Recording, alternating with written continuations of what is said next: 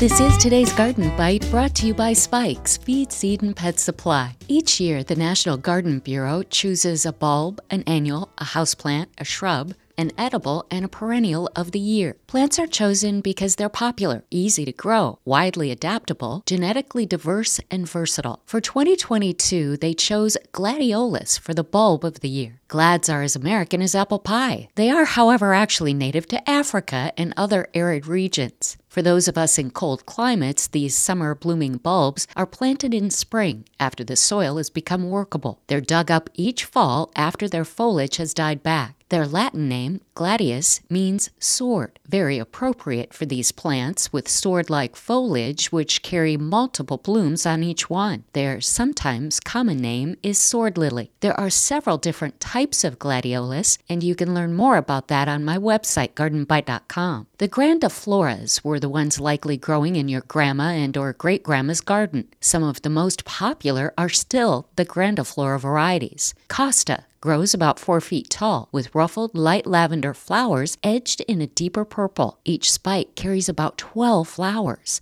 Glad blooms open from the bottom up and make excellent cut flowers. They're at every farmer's market in August. Fun time is described as flamboyant. You've got to see this on gardenbite.com.